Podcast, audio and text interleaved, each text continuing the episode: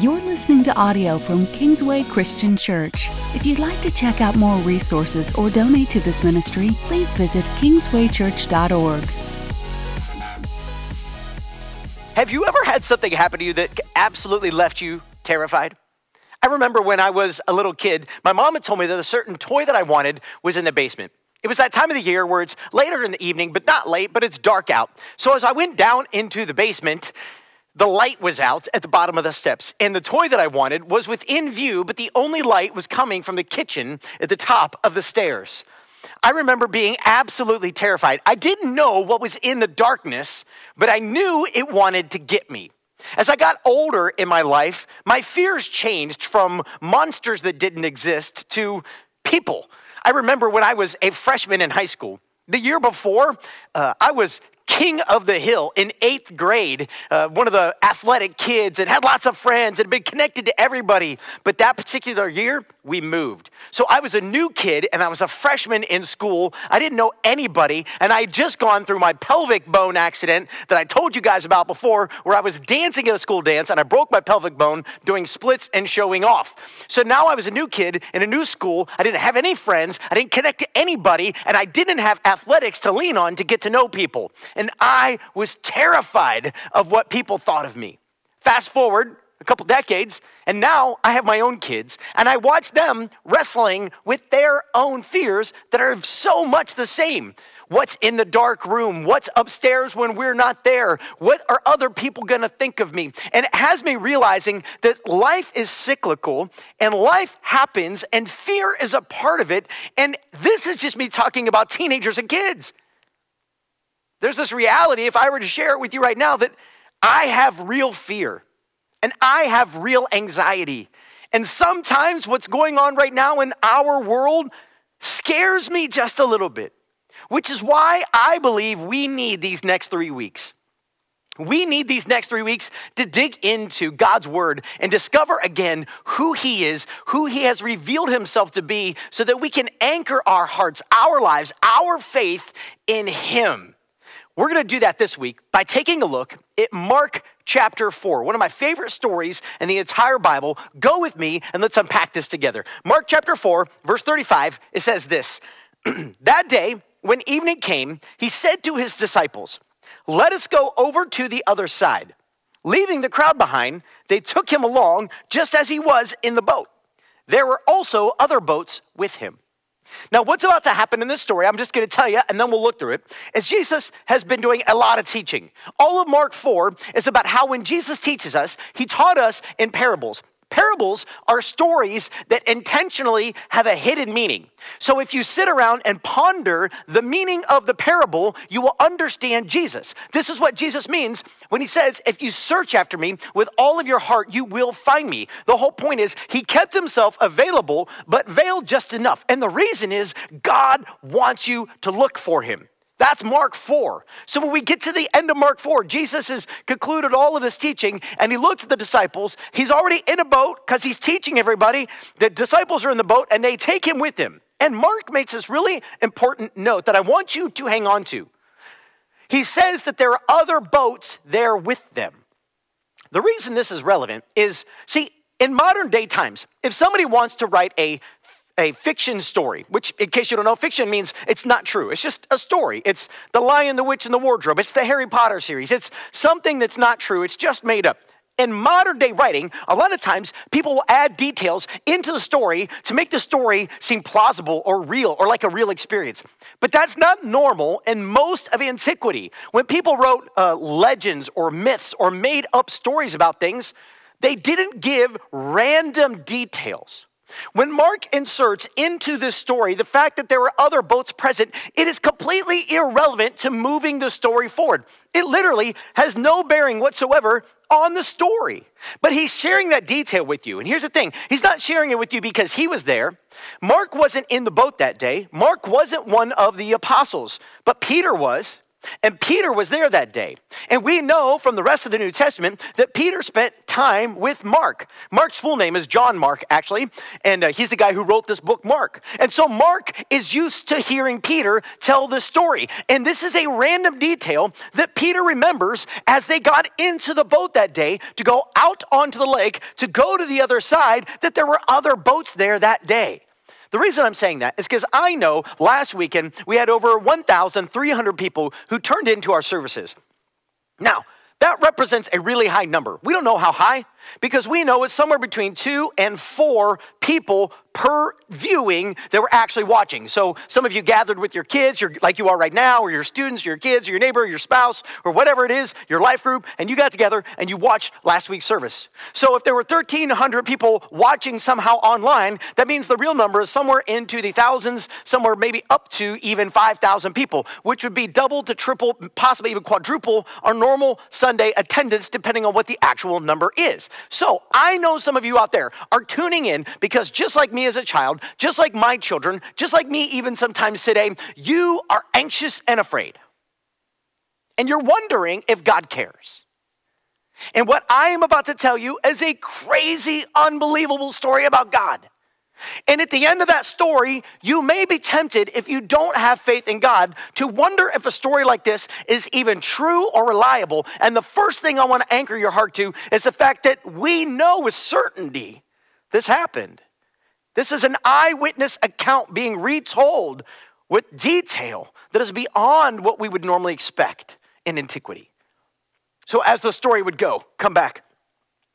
Verse 37 While they're out on the boat, a furious squall came up, and the waves broke over the boat so that it was nearly swamped. These are not all, but many of expert fishermen. At least four of these guys were great fishermen, own their own fishing business. Peter, Andrew, James, and John, we're told, were fishermen in business. It's not uncommon in this part of the world, as you have a mountain right there that sits a little over 9,000 feet high, and then you've got the Sea of Galilee. And so what happens is the warm air coming off the Sea of Galilee and the cold air coming up over the mountain will crash sometimes together over the waters. Expert fishermen knew this and knew this well. Not only knew it, but also were well equipped to know how to deal with it. This isn't an uncommon experience. But what's about to happen next is a little bit uncommon in that this squall, this, I don't know what to call it, hurricane of a sort, pops up over the Sea of Galilee and it starts to pour down on the boat. The waves are so big that they're crashing into the boat so that the boat is nearly swamped. This is important to know. These fishermen are bailing water. They're experienced at this, and yet they're a little bit afraid. Mark chapter 4, verse 38. Jesus was in the stern. Notice, again, random detail. He wasn't just in the boat. We knew exactly where he was in the boat. And he was sleeping on a cushion. Another random detail. He wasn't just sleeping, why does it matter that he was sleeping on a cushion? Because it's a detail that somebody who was there remembers. The disciples woke him and said to him, Teacher, don't you care if we drown? And here's where we get to the real heart of the story and the real issue that we have to get to for you and for me. Does God care? Jesus is asleep on the boat. And why is Jesus asleep? He's tired. We believe that Jesus incarnated, meaning he was fully God and fully man when he was here on the earth. He was God in the flesh, but because he was fully human while fully God at the same time. So he was hungry like we were hungry, and he was uh, tired like we were tired, and frustrated like we get frustrated, and, and, and all those things. And he was tempted in every way we were tempted. The difference is he never sinned. But Jesus was tired. It was a long day of ministry. He was exhausted. He just wanted a nap. And the storm is swirling, and everybody's freaking out. You can imagine on the boat, people are barking orders, yelling over the waves, yelling over the thunder, yelling over the storm and the wind, and whatever else was happening, bailing water. And finally, somebody says, We need need all hands on deck. Somebody get Jesus. And they go and they stir up Jesus. And they don't just say, Help. They say, Teacher, don't you care that we're to drown? We're to die here. And I'm to guess some of you, if you're willing to be honest for just a moment, have perhaps wondered if where everything is going in our world today. Doesn't God care? Is he just so distant he's not paying attention? Is he tuned in? Does he? It's like he's not engaged. Look at verse 39. He, Jesus, got up, rebuked the wind, and the, said to the waves, Quiet, be still. Then the wind died down, and it was completely calm. If you were to read some of those ancient documents in history about uh, people who claim to have power, maybe uh, faith healers of sort or whatever it is, when they do various miracles or healings or whatever they do, they call on the name of a higher power. They'll often say something to the effect of, in the name of, and then they'll cast out whatever name I say, and then they'll tell you whatever they say, and they'll command something in this way. Jesus goes from being asleep to getting up. He's accused, you don't care, aren't you engaged, aren't you to do something? And he walks right over, and just like he's speaking to a little child, he says, Quiet, be still, sit down. But he doesn't invoke any name. And this is crazy. Everybody invokes a name. Jesus doesn't invoke a name. There's a reason why later on, when Peter, who's in this boat, and Peter is talking in his teaching, and he says, There is no name under heaven whereby we can be saved apart from Jesus. In other words, Peter later invokes his name, Jesus' name. Because Peter knows, and this is one of the reasons, one of the moments in time where Peter learned where his real power comes from. See, here's the thing Jesus is not just someone who has power or knows how to tap into power, Jesus actually is power. And that's powerful. But that leads us to this the wind died down and it was completely calm.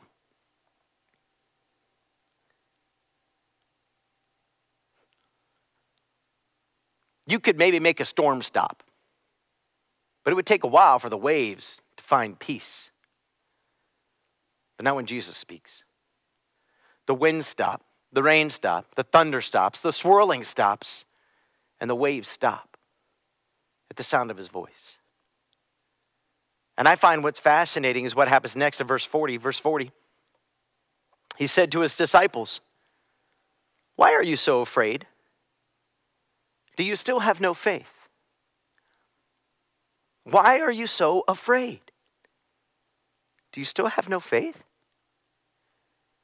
A couple things here, and, and this is really important. The word afraid here, when he says, Why are you so afraid? is the word deilos. It literally means fearful of losses. It refers to an excessive fear or dread of losing, causing someone to be faint hearted or cowardly meaning to fall short in following Jesus Christ as Lord. In other words, he's looking at them and he is literally challenging them. He's challenging them. What is it that you are so afraid of losing? That because you're afraid of losing it, you're going to lose me instead. And I don't know about you, but this goes to the very heart where we are right now as a climate, as a culture, as a community, as a country, and as a world. What is it that we're so afraid of losing? I don't know about you. This past week, in fact, for me, this is Wednesday evening when we're recording this. Yesterday was a hard day for me. I put some of this on Facebook. I've already shared it publicly, but I allowed myself yesterday for the first time to feel my feelings, to process through all of this stuff, to really think about and allow my mind to go to places that I wouldn't allow it to go prior to yesterday. And as I did, I became anxious, afraid. For those of you who are maybe watching online, you don't know my story, you haven't been tracking with us for long. Um, we have some health challenges in our family. My mom and herself has been dealing with a lung related issue now for a couple years. Uh, we are so thankful. The doctors have found medicines, and by God's mercy and answer to prayers, she's doing really, really well. But if this thing were to hit, I'm afraid what would happen to her. And that's not just my mom, there are other family members that are in the same boat. And I find myself anxious and worried and afraid about it. I find myself worried about the finances and the what's going to happen to people who are losing their jobs and what's going to happen to the church if people stop giving. And I find myself worried about what's going to happen to our missionaries if we don't have money to send to them. And how are they going to get any resources if the same things are happening in their communities? And the more I let the fear come in, I just started to cry. I got anxious. My kids wanted to play with me. Dad, come on, let's go outside and play. It was a beautiful day yesterday on Tuesday. Let's go outside and run and let's go outside and play. And, and I just, I don't know, kids. I just know if I'm in the mood. I don't just know if I'm in the mood. And I called my mama and we got on the phone. We had one of those really awkward conversations, like, you know, just in case anything happens, I want you to know this kind of conversations. And she's not sick right now. Oh, she doesn't have anything. But you start having that conversation, and I hung up the phone, and tears just kind of welled up in my eyes, just letting it all come in. And now, preparing this message, I hear the Lord whispering to me and saying, What are you so afraid of losing that you might be willing to trade me for it? Now, what that means is, Jesus is challenging their faith. What are you so afraid of that you've stopped trusting me? You've stopped leaning into me. You've stopped letting me be Lord. So when this happens, this has come after Jesus has calmed the storm. What you would expect then, the response to be, is for the disciples to look at him and say, You're right, Jesus. I was afraid. I had nothing to be afraid of. I'm so sorry that I had any fear at all. And that's not what we see. In fact, what we see, look at verse 41, is it says, They were terrified and asked each other, Who is this that even the wind and the waves obey him? So they were afraid before, and now they're terrified. Why? What would make them terrified after he calms? You would think that's the very moment that you would have nothing to fear. But it's the exact opposite. And the reason it's the opposite is so obvious and yet not. If the one who commands the wind and the waves doesn't have to invoke any other name or power, Jesus didn't have to get up and say, God says, he didn't have to get up and say, Yahweh says, he simply got up and said, Quiet, be still. So the one who commands the wind and the waves is stronger than the wind and the waves. Do you see it? So if they were afraid that the wind and the waves might take away their life or might make them suffer, now they're really afraid. And the reason they're afraid is what do we do with the one who's bigger than that? And the heart of it all, the root of it all, is the same problem for you and it's the same problem for me. And don't miss this. Because what I'm not saying is if you just trust Jesus, everything will go away. There won't be any problems. There won't be any concerns whatsoever. That's not the heart of this message. The heart of this message is Jesus wants to know where your trust is. Jesus wants to know where your allegiance is, where your love is, where your faith is. And the reality is, the reason the disciples are afraid of the storm is because they can't control it. And if they can't control the storm, how in the world can they control the one who controls the storm? Jesus is uncontrollable. They were terrified. They asked each other, Who is this? Even the wind and the waves obey him. The phrase here, they were terrified, literally means, like if you were to literally translate it, it would mean, and they feared with a mega fear. In fact, the Greek word there is literally the word mega. It's where we get our word mega from. And they feared with a big old fear, not of the storm, of Jesus himself. But see, here's the heart of it, the root of it. I think Timothy Keller does a beautiful job with this. In his boat, in his book, in his book, it's called Jesus the King. He says this, but there's a huge difference. A storm doesn't love you. See, nature is going to wear you down, destroy you. If you live a long time, eventually your body will give out and you'll die. And maybe it'll happen sooner, you know, through an earthquake, a fire, or some other disaster. Nature is violent and overwhelming. It's unmanageable power, and it's going to get you sooner or later. You may say, well, that's true, but if I go to Jesus, he's not under my control either. He lets things happen that I don't understand. He doesn't do things according to my plan or in a way that makes sense to me. But if Jesus is God, then he's got to be great enough to have some reasons to let you go through things you can't understand. His power is unbounded, but so are his wisdom and his love. See, at the end of the day, that's the real issue for us. At the end of the day, do we trust that Jesus really is bigger than anything we might face? And if we can anchor our hearts to that when we really do believe Jesus is bigger, do we also believe in his character revealed to us? Do we also believe that he's more merciful and more patient and more kind and more loving than the storm, or in this case, than the virus? In fact, maybe the takeaway for you is this one. See, Jesus is filled with untamable power, but he is also filled with untamable love for you and me. It's untamable, but it's for you. I want to show you a passage. This passage I came across a few years ago, and it just wrecked my world. In fact, I use it so many times in messages and sermons that I teach because God has so used it to wreck me. But in 1 John chapter 4, verse 13, John, who by the way calls himself the disciple whom Jesus loved, that was his identity. My identity is Jesus loves me. And he says this this is how we know that we live in Him and He in us. He has given us His Spirit.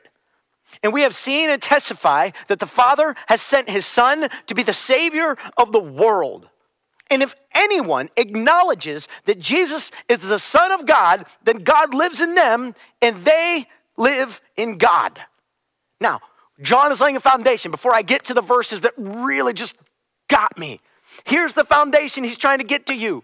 We know that God is for us. How do we know? Because he sent his son, his only son, to die. That's how we know. And then when Jesus died on the cross and he rose from the dead, which we're going to celebrate here in a few weeks on Easter, then he ascended into heaven. He sent behind him the Holy Spirit who now lives inside us. And why is that powerful? Because God is in us to mark his own, his territory, his children. And what do good fathers do for their children? They care for them. See, when you understand that God is untamable power, but also untamable love, then what you do is you draw into his presence and you hang out in daddy's lap and you say, I trust you. No matter what's going on, whatever happens next, I trust you. I put my hope in you, my faith in you. I know that you're for me, and I don't know how this is going to work, but I refuse to be afraid. That's why John goes on in verse 18. He says, There is no fear in love. A Perfect love drives out fear. Because fear has to do with punishment. The one who fears is not made perfect in love. If you're still afraid of God, if you're staying at a distance from God, it's most likely because you've not come to a full experience of just how untamable His love is for you. Easter's coming here in a few weeks, and uh, we don't know exactly what it's going to look like. There's so much about the future that is unknown for us as much as it is for you. What we know with absolute certainty is the next three weeks, we're going to be online. We're going to be doing our services, not gathering in this very room, but gathering in the very room you're probably in right now. And we'll be here with you throughout the process. Easter, we're talking about, depending on what our options are, we're going to do something special.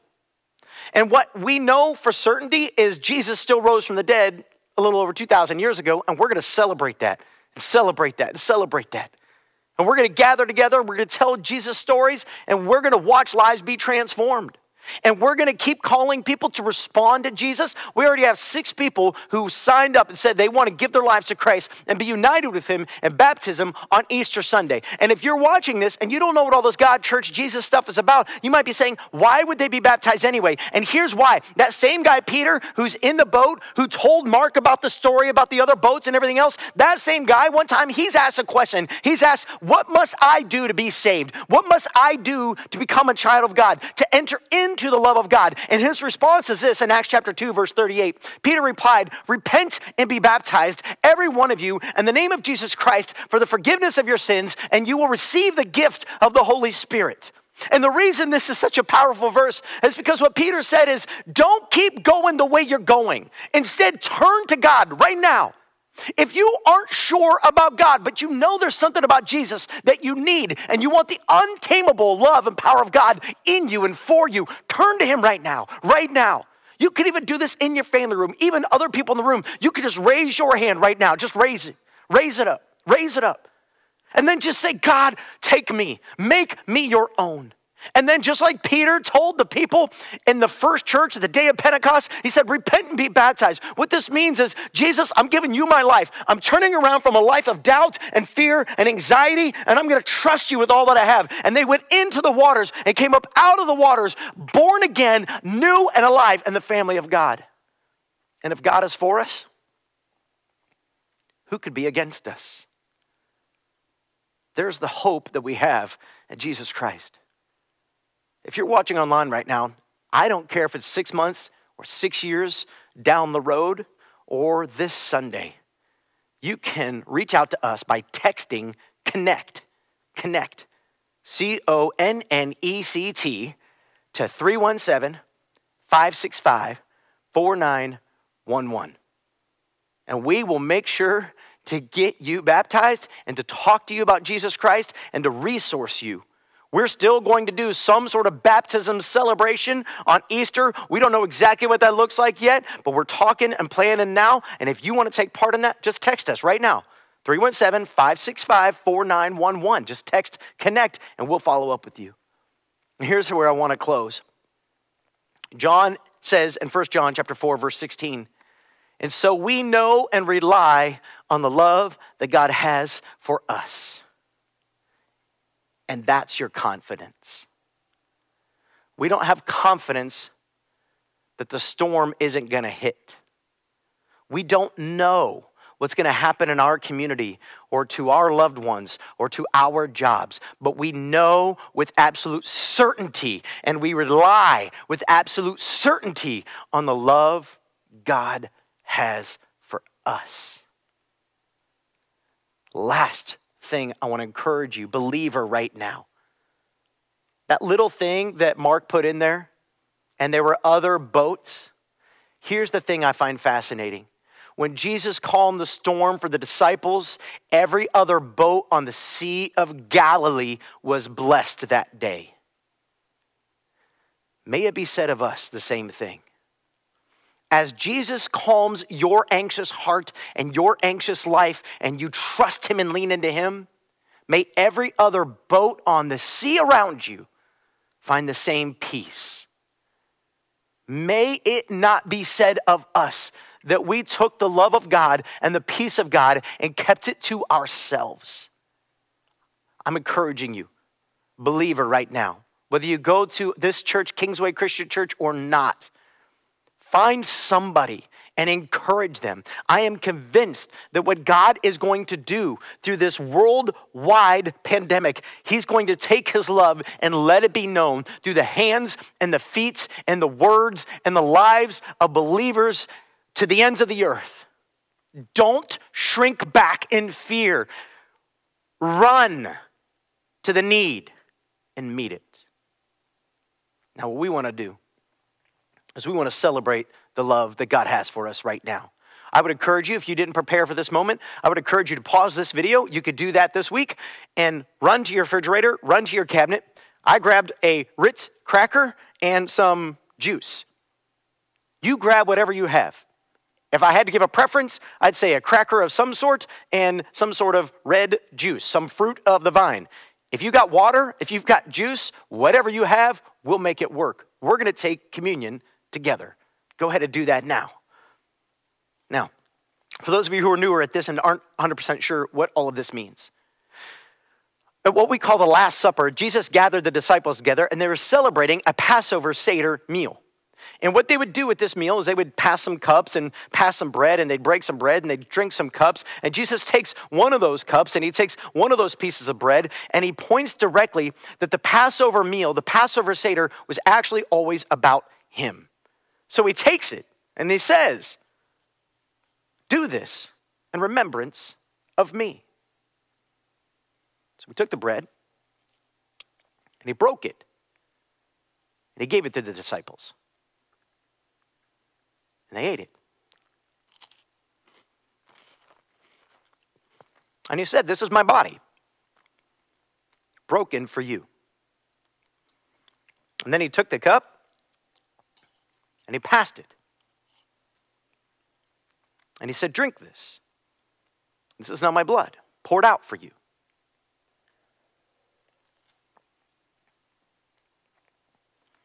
And since that night, when Jesus died on the cross, after he rose from the dead, believers have gathered together regularly to take juice and to take bread and to celebrate the death, the burial, and the resurrection of Jesus. That now in him, they too are alive in Christ and they can rely on his love. Let's pray. Heavenly Father, God, we thank you for your faithfulness to us. We thank you for your love. God's, I gotta be honest, sometimes you're so big and so terrifying and so otherly and so mysterious that I don't always know what to do with you. And I'm so glad for that, Father. I'm glad for that because I don't want you to be so small that I can comprehend everything you do. I don't want you to be so small that I can grasp and hang on to you and control you. I want you to be big and I want you to be powerful and I want you to understand things that I can't even begin to comprehend. And because you do, and I've seen that you do, I trust you. God, I thank you right now for any man or woman or child watching this video who has surrendered their life to you right now. God, lead them, draw them close to your side. God, show off for them Show off for them your protection and your mercy and your love. Care for them. Meet their needs, God. And blow them away with just what a good, good Father you are. We love you. We praise you in Jesus' name.